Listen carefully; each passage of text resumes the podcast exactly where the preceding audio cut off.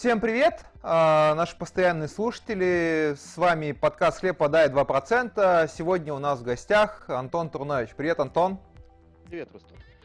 Представлю немного Антона, как мы заранее договорились, а дальше он сам немножко о себе расскажет. В общем, я знаю Антона как коммерческого директора компании NG Logic. Правильно назвал название компании? Да, правильно, хорошее название. Видишь, я неплох, я подготовился, вот.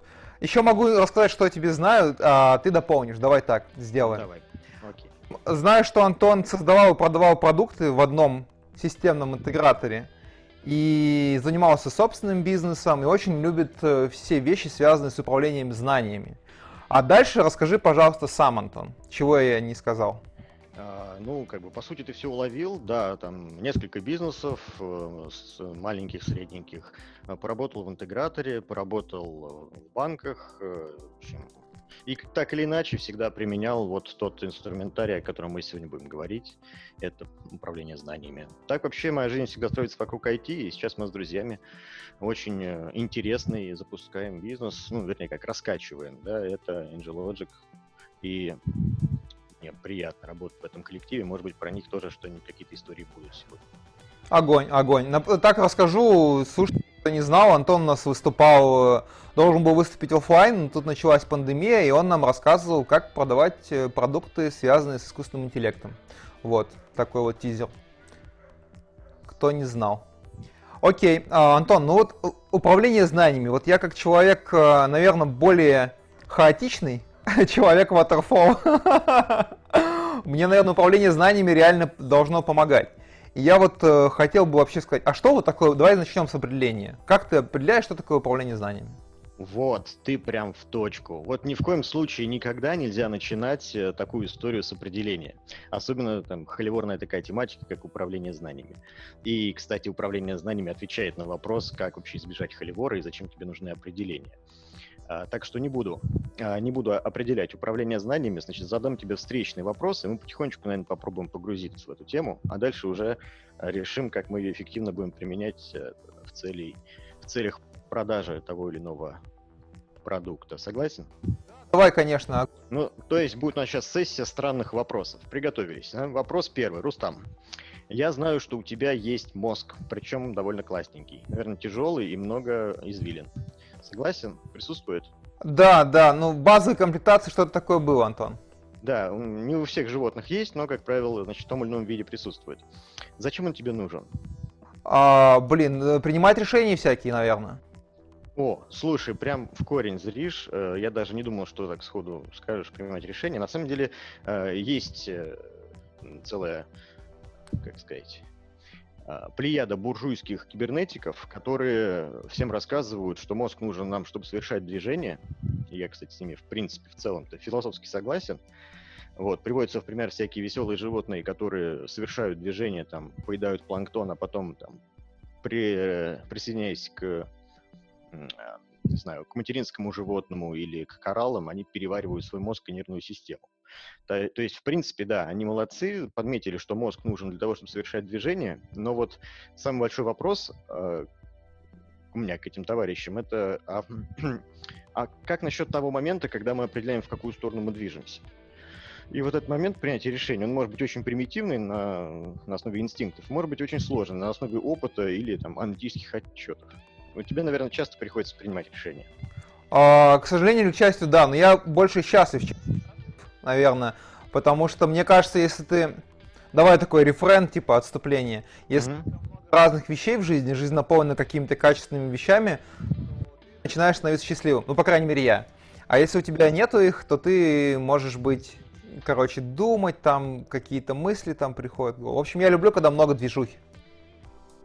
Вот, смотри, какие интересные вещи бывают. Много движухи — это когда твои мысли приводят к тому, что ты можешь принимать решения и совершать какие-то движения, от которых получаешь удовольствие, да? Это самая движуха, от которой приятно.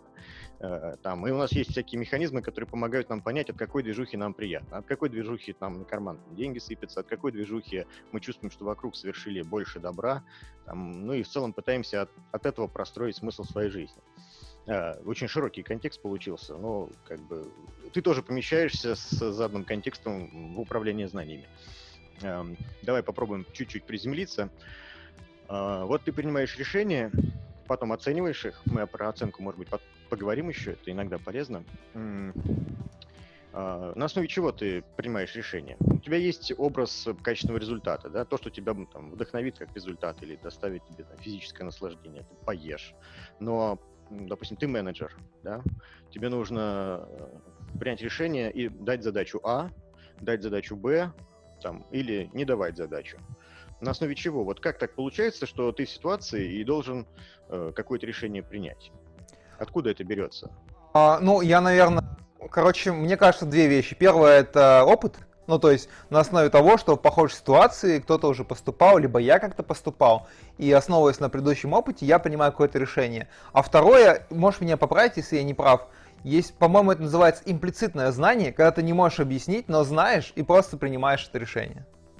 Да, супер. Вот как раз скрытое знание. Опыт тоже хорошая вещь. Но, например, тебе нужно принять решение, э, Допустим, ты никогда этого не делал раньше.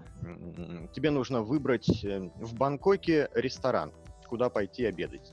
Ты находишься на улице Пунтяо, да? Как ты будешь принимать это решение? У тебя нет никаких э, вводных, никакого опыта. А, зависимости от предпочтений, наверное, своих, либо рекомендации, либо посмотрю где-то что-то в интернете. Ну, то есть тебе нужно как-то реконструировать контекст. Ну, то есть ситуацию. У тебя есть ситуация, ты голодный да, и эта ситуация, если ты ее проанализируешь, ой, у меня урчит в животе, мне плохо, надо что-то делать, надо есть, я в Бангкоке, я ничего не знаю, и ты начинаешь принимать миллион решений уже хотя бы о том, где тебе посмотреть рейтинг, кому тебе позвонить, посоветоваться, кто там был по твоему календарю, если посмотреть, полистать в прошлое, кто был там с друзьяшек в Бангкоке, недавно, да, ну и целая, в принципе, большая работа осуществляется. Она стартует с очень маленького. Она стартует с того, что ты находишься в некой ситуации, как вот э, допустим,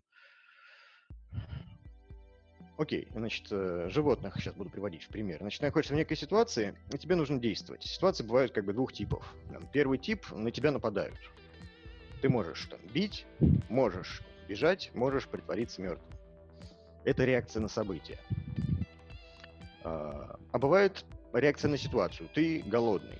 Ты просто периодически пингуешь свое состояние, и там ситуация. Я все более и более голодный, ты анализируешь, возможно, плохие последствия, я буду неэффективен, надо поесть. Вот э, как бы две отправных точки. Либо ты откликаешься на ситуацию, то есть сам такой, эй, а что происходит? Либо ситуация тебе сама носом тыкает, там, э, за окном ядерный гриб, вспышка, гром, да, нужно, ну, собственно, падать как можно скорее. Ты очень быстро это решение принимаешь. Вот есть у нас замечательная каста предпринимателей, которым не всегда нужно принимать решения, вот особенно на этапе стартапа. Человек делает, делает, делает, делает, там продукт продвигает и так далее. И чем чаще он обращает внимание на ситуацию, тем больше у него шансов принять, вот, например, такое популярное решение, как остановиться. Остановиться, сделать переоценку ценностей, делать что-то другое. То есть вроде бы никакого внешнего события нет, никто не напал, э, это самое, взрыва за окном нет, ты не голодный, тебе, значит, на голову ничто не сыпется, но ты, тем не менее, должен принять решение, потому что ты остановился и, про, и оценил ситуацию. Вот в итоге те люди, которые ча- чаще способны останавливаться и оценивать ситуацию, у них больше точек для принятия решений, поэтому у них больше копится опыта, поэтому они могут использовать этот опыт и принимать потом классные решения. То есть, в принципе, хор... это называется наблюдательность, не знаю, осознанность. Это очень прикольное качество, когда ты создаешь больше таких вот точек принятия решений. Вот такая точка может тебе прилететь извне, получается. Кто-то позвонил, да? Бомба взорвалась, не дай бог. Или там хищник напал. А, так и изнутри тебя, когда ты говоришь «стоп», что происходит? В чем ситуация, из чего она состоит? Вот такие два вида предпосылок. А теперь, Рустам, а, скажи, пожалуйста, как в общем виде, а, как в тебя входит в общем виде некое событие, или вот эта самая ситуация, которую ты остановился и проанализировал. Что с тобой происходит в этот момент? Интересно. А, слушай, а, когда что происходит, так или иначе, я, не знаю, мне кажется, я немножко отстраняюсь, останавливаюсь и стараюсь э, быстро принять решение. Не знаю, мне кажется, что, ну, со временем пришло, так получилось, что способность быстро принимать решения и быстро думать, иметь живой ум очень ценится, особенно в нашей агрессивной среде продаж. Ну ладно, не агрессивной, но, скажем так, очень драйвовой среде продаж. И я стараюсь очень быстро принимать решения. А, не знаю, как-то я куда-то погружаюсь внутрь себя и пытаюсь понять, что будет дальше. Как-то, как это сказать? Есть такое слово предиктор, да? Оно, кстати, на самом деле в химии, но почему-то чаще всего используют наркотики, когда говорят. Ну, короче, ты понял, да? А, что-то предиктор. Mm-hmm. Я пытаюсь просчитать, да, вот какие варианты развития событий. И согласно какой-то логике, либо внутреннему предчувствию даже, я принимаю решение. Ну, получается, ты занимаешься моделированием, да? У тебя есть какая-то интуитивная модель мира, и ты можешь там повернуть два рычажка и увидеть, как все изменится в будущем предсказывать. Да. Либо это внешняя модель, там, которую тебе принесли на бумаге, или которая явно следует из опыта, вообще, явное знание, совершенно все понятно. Ты, если А, то Б, и все, и, и никак по-другому.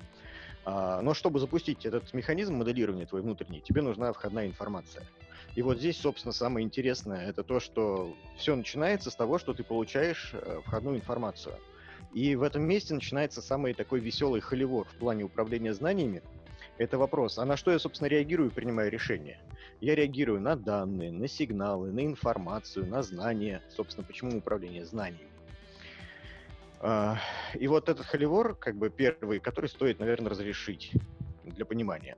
Смотри, а, ты а, получил информацию о том, собираешься, вот та, та же ситуация, да, ты в другой стране, хочешь пообедать, и тебе вдруг сообщают, не знаю, по телевизору, что курс доллара снизился на 2 рубля от, по отношению к рублю, соответственно, на 2 рубля снизился. На тебя это как-то влияет в плане пойти обедать? Слушай, кажется, что да, но на самом деле на меня никак не влияет.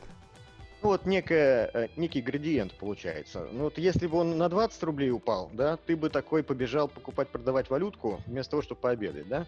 Но так как эта информация не особо связана с тем, с твоей задачей, задачей покушать, да, то она для тебя, ну, информация, окей, ты потом, ну, может быть, когда вернешься с обеда, подумаешь, что тебе купить в плане, там, валют. Может быть, ты кому-то позвонишь, посоветуешь там что-то делать, не делать, или есть какие-то вещи, которые ты упустил. Но это не относится к вопросу питания. У тебя есть конкретно насущный вопрос питания. И вот эта информация, которая к тебе пришла, она хороша тем, что она, в принципе, что-то тебе сообщила. Ну, то есть у тебя степень неопределенности твоих представлений о реальном мире, э, это из кибернетики, опять же, да, она уменьшилась но при этом никак не повлияло на твою задачу и на принятие тобой решения в отношении, куда пойти покушать.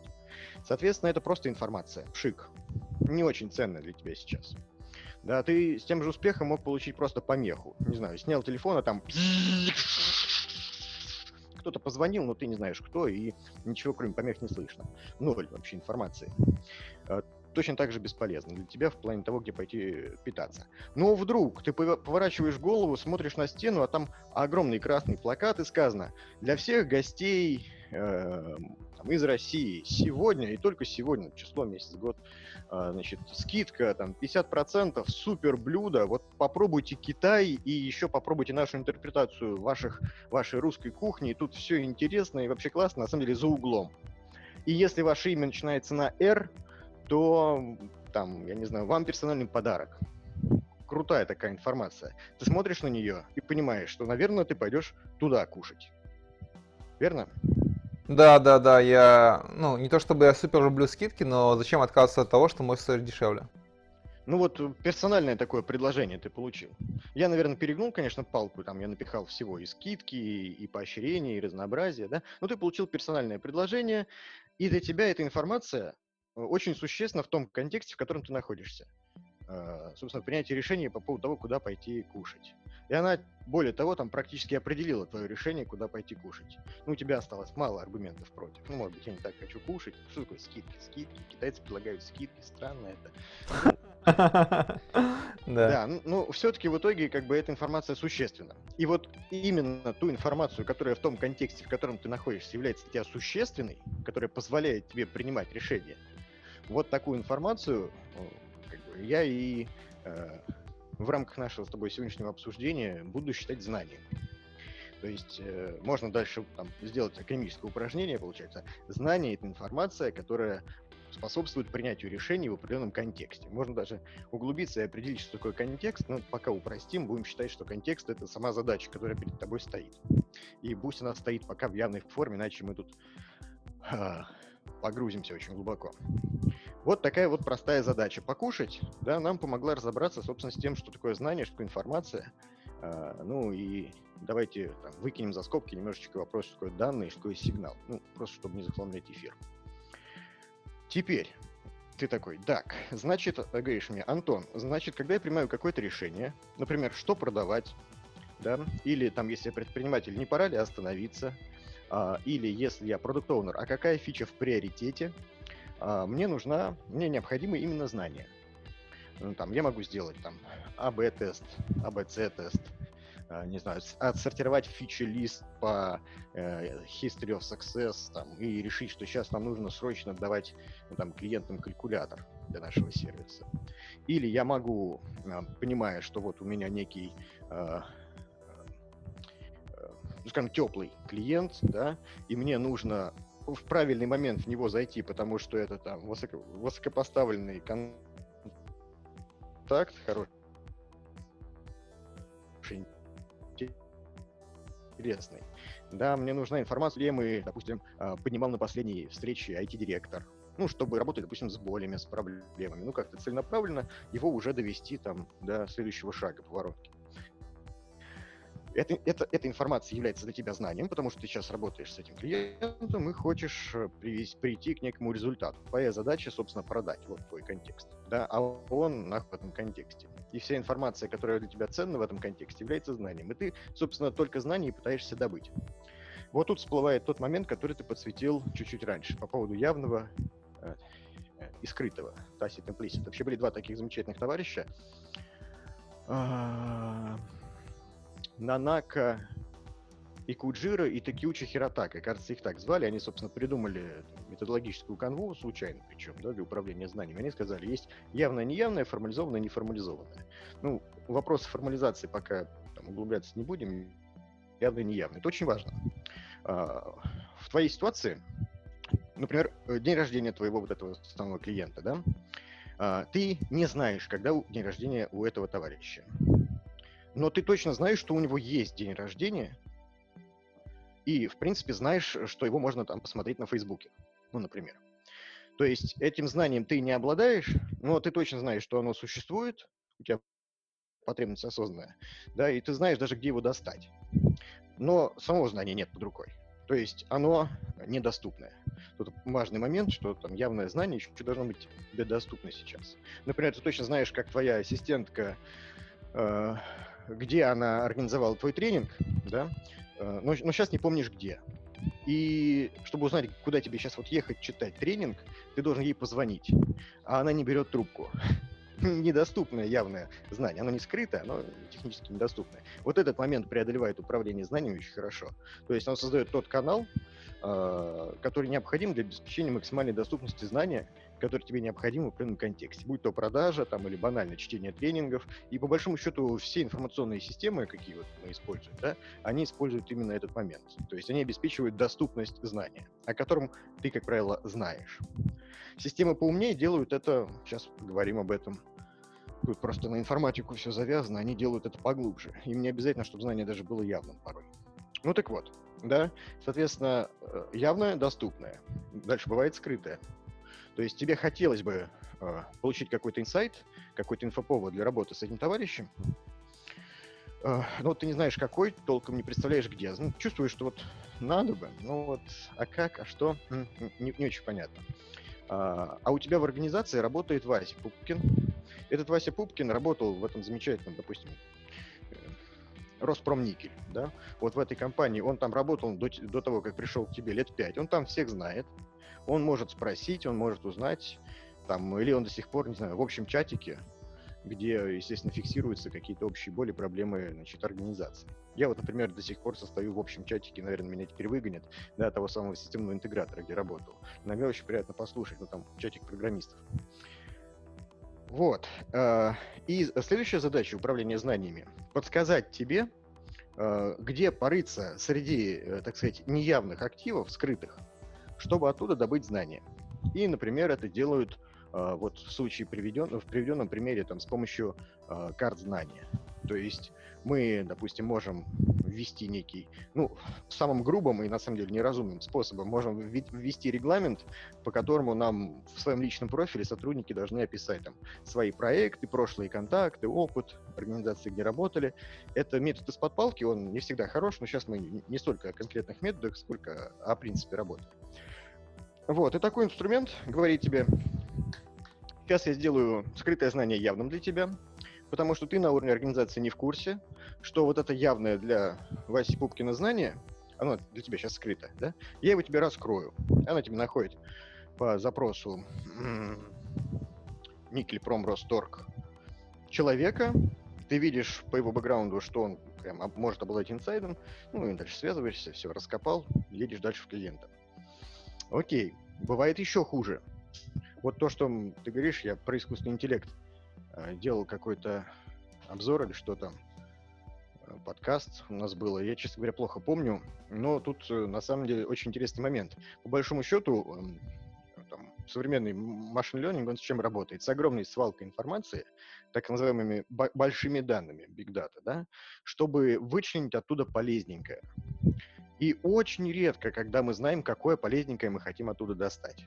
Ну, например, если мы в банке работаем с фродом, да, мы ожидаем, что мы из огромной таблицы транзакций достанем подозрительные наборы транзакций, исходя из того, что там в истории случилось. Там Иванов, Петров, Сидоров нас обокрали, соответственно, они что-то там делали. И надо посмотреть, не делают ли другие что-то похожее. То есть мы, в принципе, знаем, что мы ищем.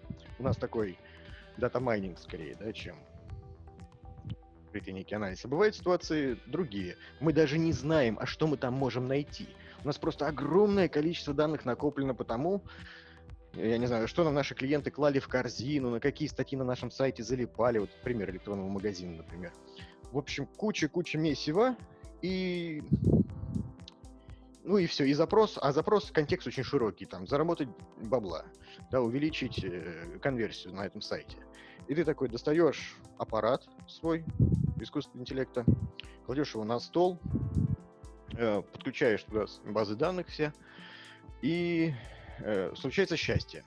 Э, по ну, там, тому же анализу, вернее, тут уже перебор всех признаков, э, система делает перебор всех возможных комбинаций признаков и результатов, и говорит, о, ребят, а так получается, что те женщины 40 плюс, которые читали на вашем сайте статью, э, допустим, Щербакова про там, э, смешную про э, политиков и депиляторы, ну вот какая-то смешная юмористическая статья, те купили э, огромное количество товаров вид. Да? Ты такой, блин, почему? Ты не можешь объяснить, тебе это э, знание пришло из черного ящика. Но это тоже механизм управления знаниями. Почему? Ну там, если покопаться, можно там предположить, что у них было у женщины там 40 плюс легко поднимается э, настроение там гормоны определенные задействуются через, соответственно, юмор. В голову ей, как э, в начале, да, фильм «Начало», подсаживается идея, потому что этот юмор был про депиляторы, э, ну и в итоге она как-то думает, что ей все равно нужно продукцию эту покупать, и она сразу ее там покупала на сайте. И можно, соответственно, повторить просто этот опыт. Юмористические статьи для женщин определенной возрастной категории э, с подключением определенных товаров. Так можно там раскачать кошатниц на корм, там, ну и, и так далее. А, это как пример. Описываешь как раз то примерно, чем мы за- занимались. Мы там э, делали атрибуты на сайт, типа, как это называется? Ну, короче, разбивали их на секторы, условно. Если человек сидит на этом сайте, то э, на этой страничке, то у него интерес к этому. И, ну, типа DMP-система так работает. Тут э, mm-hmm. скорее, знаешь, что интересно? Ты говорил, знаешь о чем? А, как вот система управления знаниями, ну вот примерно ты там объяснил, да, как? А вот... На самом деле еще нет, но скоро, да. Ну, окей, э, да объяснишь. А, мне вот интересна практика с продажами, потому что там очень крутые примеры есть. Прям вот немножко ближе к этой стороне я бы хотел тебя сместить. А, время поджимает, да? Ну, э, сейчас сместимся к этой стране. Мне просто необходимо там некий закрыть уровень базового понимания, что я донес базовое понимание. Позволишь, сколько у нас? 15 минут есть еще? Рустам. Слушай, да нет, времени у нас больше, у нас минут 20, если просто, или там, не знаю, даже там, ну, можно и больше, можно там порезать, не проблема. Просто этот, я тебе просто в канву немножко так. Да, возвращаешь меня в канву, спасибо большое. Порезать и запикать это надо обязательно, это прям must have. А, так, а, давай как раз вот развернем это из э, определения системы управления знаниями, вернее, не из определения, а из примера. Вот э, вернемся чуть-чуть назад. Мы, у нас были, мы не знали, мы не знали, что мы э, можем знать такой выверт, да, а о том, что в наших данных есть информация о том, которую можем использовать как уже знание для принятия решения о том, как позиционировать наш продукт на сайте. Такой очень э, запутанный маршрут. Да? На самом деле он достаточно явный. И вот э, как работает наша система? А, наша система, система управления знаниями, в смысле, а не конкретно наша, хотя у меня тоже такая есть. Значит, она добывает добывает э, нам скрытое знание, делает его явным, Потом это явное знание она доставляет э, в виде, ну, в нашем случае, аналитического отчета э, ЛПРу. ЛПР принимает решение, допустим, это маркетолог, да, в данном случае, и э, происходит обратный процесс, собственно, результат его принятия решений, как уже руководство к действию, то есть знание, обратный поток, значит, опускается вниз, и система откликается. Мы в итоге имеем там повышение продаж. Вот система управления знаниями — это весь этот цикл. То есть нужно скрытое сделать явным, явное сделать доступным, на основе доступного принять решение и дальше в обратную сторону, соответственно, свернуть. Потому что в любом случае у твоего решения будут и скрытые а, проявления, которые ты не можешь прогнозировать. А, и когда у тебя есть а, понимание а, инструментария, подхода вообще к управлению знаниями, или лучше, когда у тебя есть профессионал, который этим занимается в компании, ты, в принципе, постоянно, так или иначе, в фоне проводишь инвентаризацию ресурсов. А где-то у нас может быть что-нибудь скрытенькое, а где у нас что-нибудь явненькое, недоступненькое. У кого есть, у кого есть, покажите, у кого есть информация, которая для меня является знанием. И такие рты, как знаете, э, воробушки, которые голодные, открывают ротик, что мама им положил червячок. Вот таких ртов там столько, сколько ролей в организации. Каждому нужно свои решения принимать, каждому свое знание нужно. Это вот эти наши потребители. Вот. И вот сейчас возьмем рот, э, собственно, продавца. И я понял, о чем ты говоришь. Есть такой интересный момент с добычей знаний для продаж. Например, новый канал. Да? Ты такой открыл рот, ты предъявляешь запрос. Тебе нужны знания для того, чтобы, ну, например, зайти в клиент в холодную. Да? А, да, да, так, не в холодную, до продажи будем делать сейчас, да. А, ты поставляешь этому клиенту, а, ну, допустим, какое-то оборудование. Я вот при, приводил, кажется, мы обсуждали с тобой этот момент э, с ногтевым э, сервисом. Да, есть э, специальные аппаратики, с помощью которых происходит, собственно, шлифовка ногтей. ногтей. И вроде бы ты поставляешь аппаратики, аппаратики расходятся по сети у твоего заказчика, дальше кто-то эксплуатирует, ты оказываешь сервис. Ну и все хорошо. В принципе, вот, вот на замкнутой истории можно радоваться, как бы. Но как продать еще? Как продать больше? Как продать что-то еще в этого клиента? Надо поискать, собственно, откуда добыть э, знания. Если ты нашел новое знание, собственно, это тот самый триггер, да, его наличие, если ты либо диагностируешь его наличие, либо реагируешь, мы это обсуждали, на некое событие. Вот. Если ты активно его ищешь и находишь, это позволяет тебе создавать ну, всевозможные замечательные вещи. Там инфоповоды, работу с болями, ну, в общем, как-то возвращаться в этого клиента, расти в нем. И э, первое, что тебе сделает менеджер, который по управлению знаниями, называется, как он называется, Key Knowledge Management, Knowledge Officer, какой-то есть аббревиатура хорошая, типа CIO, да, но, но про knowledge. Потом вспомню, скажу. В общем, есть у тебя специальный человек, который об этом думает. Он тебе скажет, дружище, вот у нас есть рабочие, замечательные люди, которые ездят э, на точке, да, и обслуживают агрегаты. Э, там, меняют насадки, ну, не насадки, там, окей, меняют э, моторчики, э, делают замену и все прочее. А, да, а давай-ка их подключим процесс. Пусть они нам знания собирают. И э, ну, придумываем для них там в кондовом случае там какой-нибудь опросник, типа 3-4 вопроса, которые ты должен задать э, на месте, когда приехал обслуживать оборудование. Да, бывают там более гибкие истории. И он такой приезжает, этот сервисмен, у которого нет никакой маркетинговой нагрузки, он просто сервисмен, но он задает там три вопроса. э, ну, даже самых общих открытых вопросов, типа, ну как, что, нормально, пользуетесь, все хорошо, проблем нет, ну, такие вещи. А, даже, как правило, он их задает, и этим знанием уже обладает, просто ну, в виде скрытого актива, где-то там вот пассива, да, в нашем случае, он оно, там, сидит внизу, мы даже не думали к этим людям обратиться. Ну так вот, он собирает с разной степенью активности эту обратную связь, и вдруг выясняется, да, что там в половине случаев э, эти жужжалки-точилки несовместимы с оставшимися там, с прошлых периодов насадками да, э, и в итоге там куча насадок простаивает, так сказать, лежит в столе, и надо закупать новые. Или оказывается, что они слишком маломощные, чтобы делать педикюр и спиливать там каменные пятки. Ну, в общем, возникают моменты. Да, то есть, с одной стороны, вроде бы происходит их эксплуатация по назначению, а с другой стороны, она сопряжена там, с какой-то проблемой. Вот. И разбор этой проблемы э, замечательный повод вернуться к заказчику и сказать, дружище, Слушай, а у тебя там внизу, где живут твои клиенты, есть такая история, что вот насадок, которых накуплено, судя по всему, на много миллионов рублей, да, э, тысяч, там, не знаю, 200 этих насадок в целом по сети у тебя валяются без дела, потому что вот не подходит к тем агрегатам, которые мы тебе поставили. Агрегаты хорошие, никаких вопросов нет, мы правильно сделали, что их поставили, просто не было такого шага провести у тебя инвентаризацию. Давай сделаем две вещи. Там, первое, сейчас поставим тебе переходник, вот на каждую единицу нашей точилки поставим тебе переходник для совмещения со старыми насадками. У тебя в целом overall эффективность бизнеса возрастет.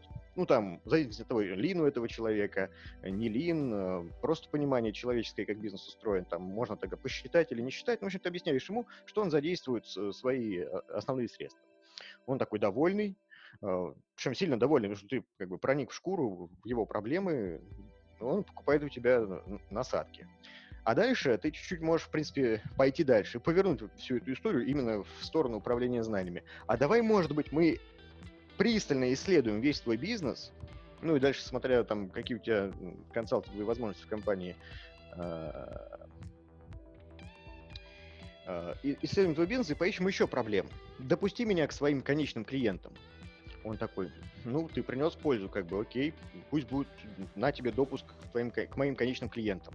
Вот маркетологи собирают фидбэк.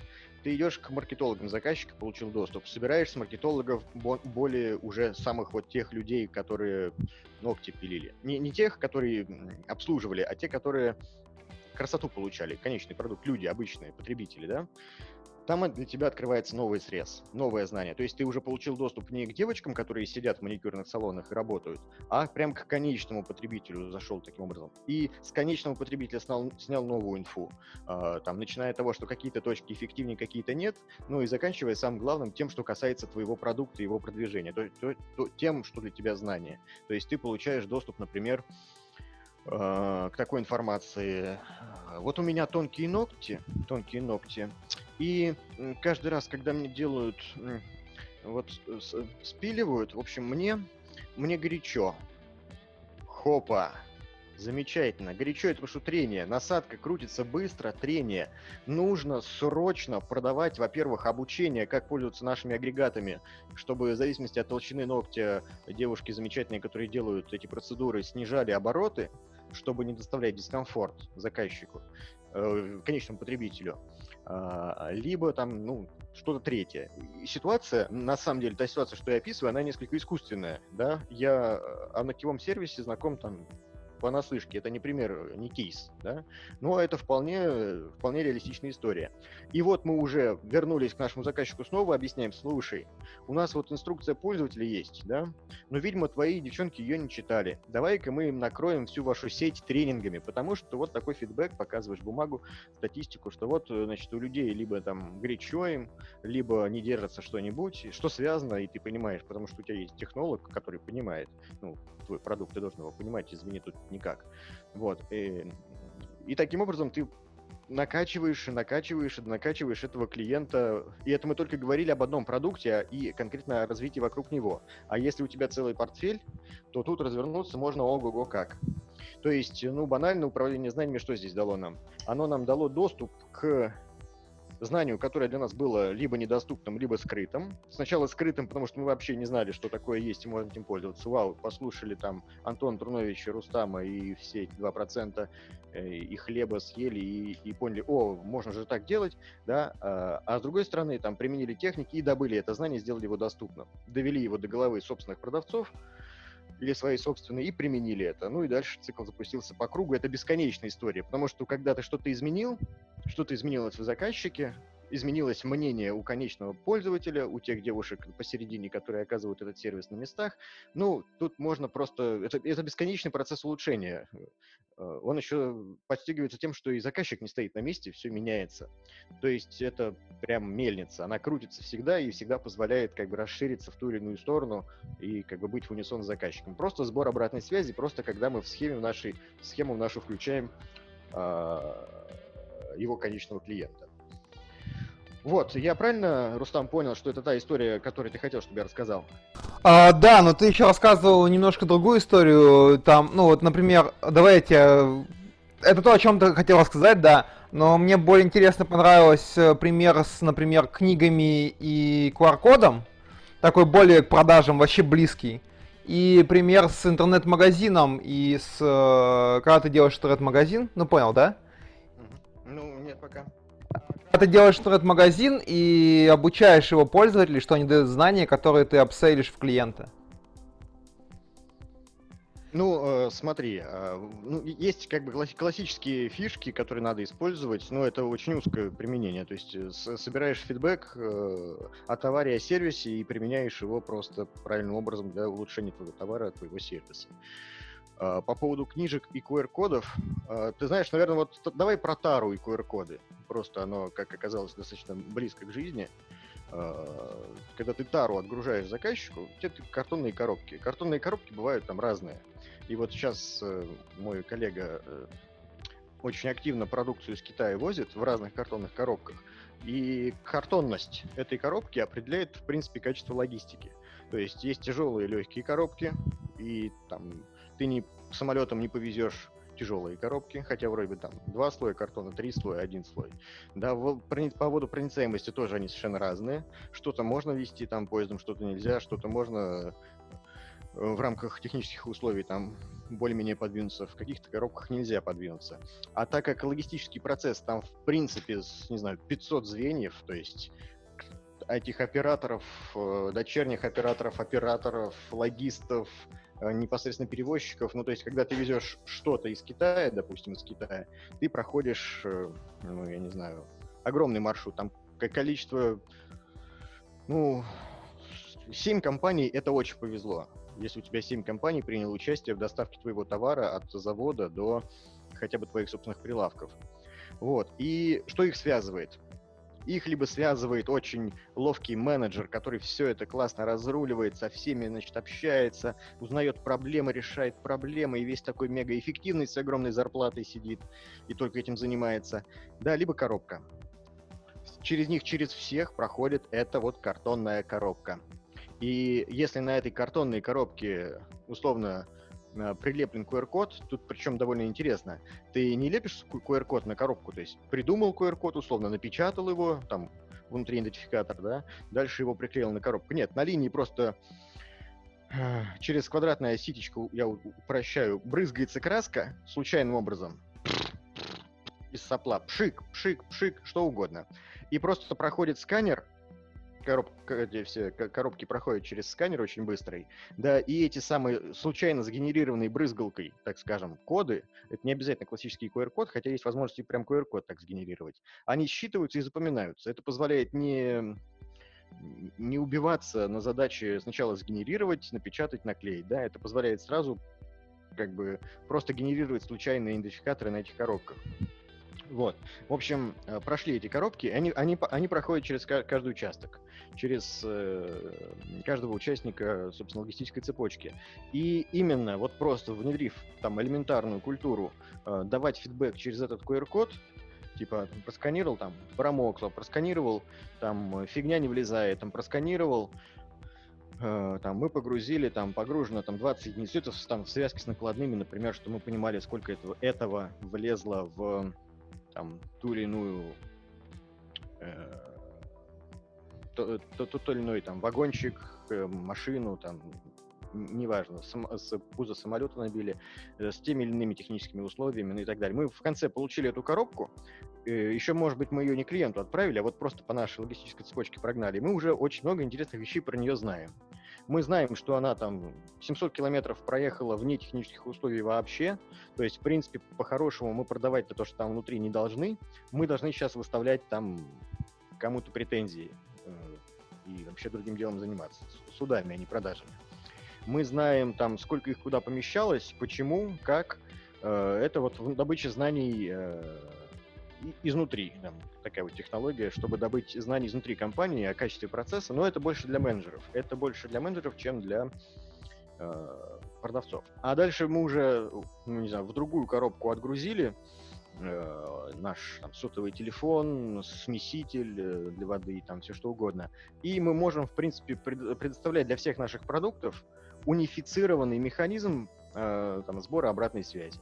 Мы, вот когда в Альфа-банке работали, у нас был замечательный банк идей, мы собирали с клиентов обратную связь по э, качеству наших э, финансовых услуг и предложения по их развитию и совершенствованию. Это был хороший очень канал обратной связи, но с финансовой услугой это очень просто, потому что ты унифицированный канал держишь, э, услуги виртуальные, то есть их не, там, не- не надо никуда вести, они цифровые или, или виртуальные услуги, так назовем, да.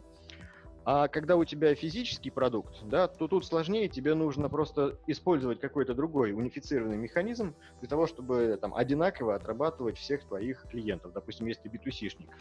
Или если ты работаешь B2B, но твой второй B, он на самом деле B2C-шник. Вот, так ты можешь, например, а, обеспечить э, сбором обратной связи твоего контрагента, который это все в кастомере гонит в огромном количестве, через коробки. А расскажи, пожалуйста, чуть подробнее, что за кейс с QR-кодами на книгах? Прям не могу вспомнить, извини, пожалуйста, Рустам. Ну, давай я расскажу, раз это Давай ты расскажешь, да. Помнишь, ты рассказывал о том, что, например, есть э, классическая штука, вот когда ты действительно там условно создаешь интернет-магазин э, человеку, составляешь там форму обратной связи, получаешь обратную связь от пользователей и можешь что-то им еще ему допродать на основании знания, которое приносит пользователи. Как раз скрытое знание они делают явным. И, так, Мгм. это не ты продаешь, а продают пользователи, приходит с такой потребностью, то продать тебе гораздо легче. Это первый пример. Вот, ну, понятно. А с QR-кодами просто ты, например, делаешь обложки для книг, и ты оставляешь там QR-код. И на основании этого QR-кода пользователи говорят, нравится им обложка, не нравится, не знаю, вот она получилась зазубренными какая-то, получилась А, плохая.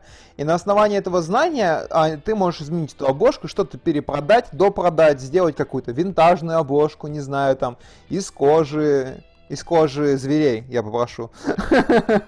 Вот, э, такой пример. Если ты его разгонишь, будет интересно, я думаю. Ну да, тут э, с обложкой на самом деле несколько искусственный пример получается, потому что очень сложно заставить клиента фидбэчить там именно, например, конкретно по качеству обложки книги. Людям как-то ну, вообще не до этого, они уже купили эту книгу и так далее. Но есть хорошие примеры. А, Это лайки, дизлайки. Все, все любят лайкать, дизлайкать. Но как, черт возьми, лайкнуть или дизлайкнуть, не знаю, видеомагнитофон? Вот у меня видеомагнитофон. Я понятия не имею, даже, может, я уже не помню, где я его купил. Или там э, он Хитачи, э, но привезен из Эльдорадо, а привез мне его там какой-нибудь сервис доставки, я не знаю, там э, Яндекс Еда. Да, и куда мне это все фидбэчить и говорить, что я, я недоволен, он там поцарапан, побит, плохо работает, я не знаю, по любому аспекту. И там лайк-дизлайк тут может работать. То есть у нас два QR-кодика маленьких, там баб, там даун, да, вот, э, большой палец вверх, большой палец вниз.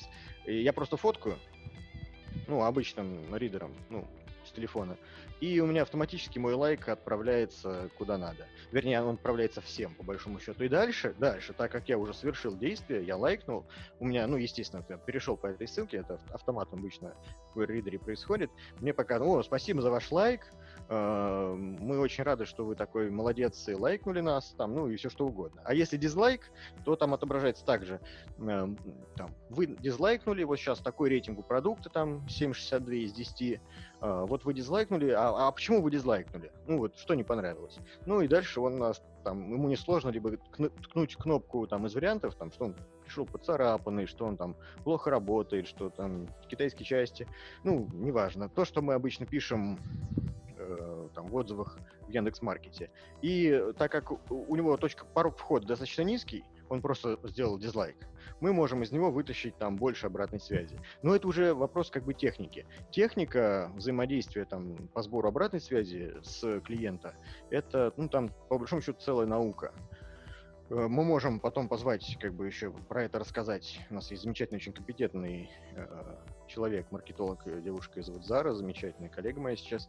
Можно попробовать с ней поговорить на эту тему. Она расскажет вообще много интересных секретов о том, как э, чего-то добыть, правильно чего-то добыть с э, конечного, с кастомера, да по разным аспектам о продукте, чтобы со, со, со, сложить э, статистику, по сути, ну, такую рыночную картину и придумать движение э, по бизнес-модели, которая нужна, чтобы в этой картине собирать максимум продаж. Но это, это уже как бы частности. Но пример, да, прикольный пример. Это я, где-то я это видел. Где-то я это вот сейчас я еще хожу по комнате и помню, что у меня где-то это было. Но не могу вспомнить где. Интересно, интересно. А мне кажется, интересное упражнение можно было бы для наших слушателей придумать, чтобы они написали, как можно управление знаниями использовать для их продукта. Потому что продукты все разные, знаешь, что-то продает. А, в основном сейчас продают по подписке какие-то маркетинговые платформы, не знаю, а, услуги информационной безопасности. Короче, в общем, было бы интересно, как нестандартно можно применить систему управления знаниями применительно к их продукту. Ну и да, и на самом деле любой процесс, он погружен уже в процесс управления знаниями, как в метапроцесс. Да? Любая информационная система, она так или иначе занимается либо доставкой, либо превращением неявного в явное. То есть таких точек пересечения можно найти очень много, и если просто осознанно подходить к вопросу, а что сейчас делает со мной эта система, почему я вижу, почему у меня pipeline вот такой, почему я вижу вот эту информацию, как она мне помогает принимать решения, может быть, нужна другая информация. Просто такая вот осознанность, она позволяет очень-очень хорошо быстро продвинуться в компании в этом смысле, и там общий KPI, конечно, поднять по продажам тоже.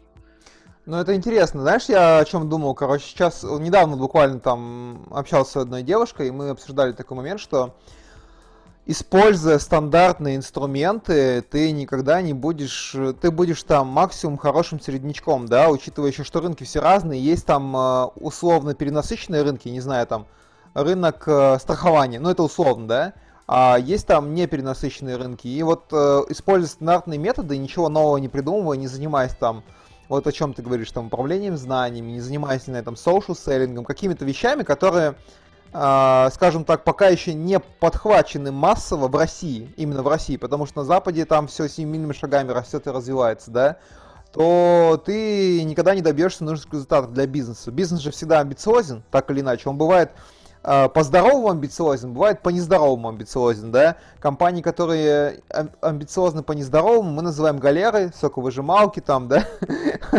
которые амбициозно, по-здоровому амбициозны мы называем там, скажем, не знаю, там, а, условно, как это сказать, ну, короче, агрессивные продажи, что-нибудь такое, но не галера, может быть, да.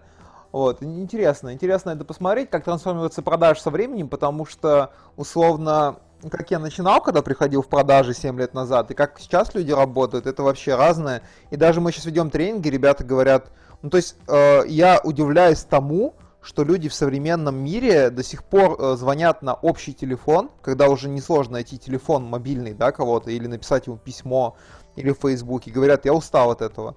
Вот это, конечно, для меня интересно. Есть, короче, такой стартап, я тебе, по-моему, про него рассказывал, называется э, Battle Card, короче, в общем, что они делают? Это такая большая CRM-система, ну не CRM-система, это даже, наверное, какая-то экосистема, в которой можно все по клиенту забить, похоже на CRM, но что она делает? Она, короче, имитирует э, на основе искусственного интеллекта э, голос твоего decision-мейкера. И ты ему звонишь, как бы вот тренируешь на кошках, типа, частично то, о чем мы с тобой там делаем, да, вот такой мини-анонс, мы делаем свою, короче, систему с Антоном. Возможно, мы о ней расскажем ближе к концу сентября, да, когда у нас будет тестирование, когда мы дойдем до MVP, я надеюсь. Вот, тоже интересная тема. Я, правда, не очень верю в то, что искусственный интеллект пока может так делать, но вообще идея прикольная, что ты Uh, ну, то есть у СОЗов есть конкретная проблема, да? Я прихожу в новую компанию, я продаю новый продукт. И пока я могу потренироваться либо на коллеге, да, либо я могу идти продавать уже LPR, а вот этого промежуточного состояния нет, да? То есть я либо могу запороть сделку, либо я могу недо, ну, недостаточно потренироваться. И вот мы, в принципе, пытаемся такую проблему с тобой решить, да? Ну, ты знаешь, вот сейчас ты говоришь, я вспоминаю операцию «И», а, и бывало и отправляет балбеса, э, ну, трус отправляет, тренируйся вон, на кошках. Вот делать сейчас это с искусственным интеллектом, а, это вот как тренироваться на кошках примерно. Ну, я не думаю, что уровень качества будет там супер. Да? Надо сначала накопить определенную базу паттернов, ну и прочих вещей, которые нужны э, в системе для анализа. А вот э, сделать это плюс-минус живую, как в, в плане А, так сказать, да, мне кажется, вот здесь очень даже перспективы хорошие. То есть работать э, ну, живыми людьми тренироваться на реальных. Вопрос, как, как, как мы их замотивируем, насколько успешно, да, но работать с реальными людьми и, и тем самым там, кормить базу знаний, чтобы потом это мог делать э, тренажер, это вот прям, я вижу, хорошая перспектива. Слушай, ну, я прям чувствую, что современным продажам нужны новые форматы. Ну, я про Россию говорю, естественно, так я продаю в Россию, да, так как... Безусловно. Форматы как бы там, ну ты можешь там сделать ролевую игру, да, со своими чуваками, там, роллплей, да, ну, это тоже, типа, там, уже все себя подоживает, да. А, там, всем нужна практика, практика, практика, да. Теории много там, да, непонятно, как в нее разобраться, очень много ложной информации, да. Э, до сих пор я читаю, вот есть журнал, короче, коммерческий директор, чтобы ты понимал, там статьи в духе «Как не платить менеджеру по продажам оклад», то есть такие в духе 90-х, да, журнал коммерческий директор, Карл. Вот. И да, и как бы то есть реальных практичных э, знаний, такого вот мяса, да, его мало. И приходится переводить там с э, селс-хакера что-то там, да, искать на HubSpot где-то, особенно, ну там как бы приходится их доставать. И вот э, это обидно, потому что, мне кажется, даже у нас уже есть много, не знаю, мне нравится, есть такой товарищ, не знаю, слышал или нет, его зовут Сергей Калиничев, вот, реально человек интересно что-то делает. Вот, и сейчас я начал, вот делаю спойлер, мы скоро будем записывать подкаст с Алексеем Марушевским, он занимается аккаунт-бейзд маркетингом. Он э, продает вообще револьверные двери, это вот в торговых центрах эти здоровые двери крутящиеся, и помогает компаниям зайти в клиента, в определенного, и расшириться внутри него. И вот это очень интересная тема, вот э, я думаю, что нашим слушателям будет интересно. А, обязательно послушаю этот подкаст, как только он выйдет, надеюсь, ты мне сообщишь. А, и маленькое, наверное, напутствие, что ли, даже не напутствие. Я очень много всего не успел, что хотел рассказать, да, и вижу э, как бы две вещи, в том числе, может быть, тебе имеет смысл об этом подумать. Значит, первый, первый момент, огромное количество персональных инструментов управления знаниями есть для увеличения личной эффективности, э, в том числе ориентированные специально на менеджеров или специально на продавцов. Там, например, библиотека переиспользуемых слайдов, когда ты компилируешь какой-то материал или ищешь идеи, проблемы, поводы, атрибуты там, под конкретного заказчика в этой ситуации очень быстро. Да? Есть... Э, ну, давай пока на этом остановимся, чтобы мысль далеко не убегала. То есть, в принципе, можно было бы сделать инфопродукт, да, посвященный именно тому, как повысить личную эффективность продавца с использованием инструментов личной эффективности, но только не, не просто так всего подряд, тайм-менеджмент и, и все остальное, а именно осознанно в контексте управления знаниями. Может быть, об этом имеет смысл подумать тебе. Э, по поводу, я говорю о том, что можно запустить такой продукт. Мне будет приятно там помочь тебе с этим. Ну и еще огромное поле непаханное — это инфопродукты, вообще цифровые продукты, где сам продукт является тем самым знанием. И тут все немножко поворачивается, очень интересная картина. Но об этом мы тоже когда-нибудь поговорим. Я уверен, что мы еще поговорим, но я думаю, что ты еще у нас выступишь, если захочешь и найдешь тему. Я буду очень рад. Ну что, Антон, спасибо за беседу. А, я думаю, что еще услышимся в рамках подкаста или в рамках офлайна, чего-то такого. Вот, э, в принципе, с вами были Хлеб, вода и 2%. До новых встреч. Спасибо, коллеги.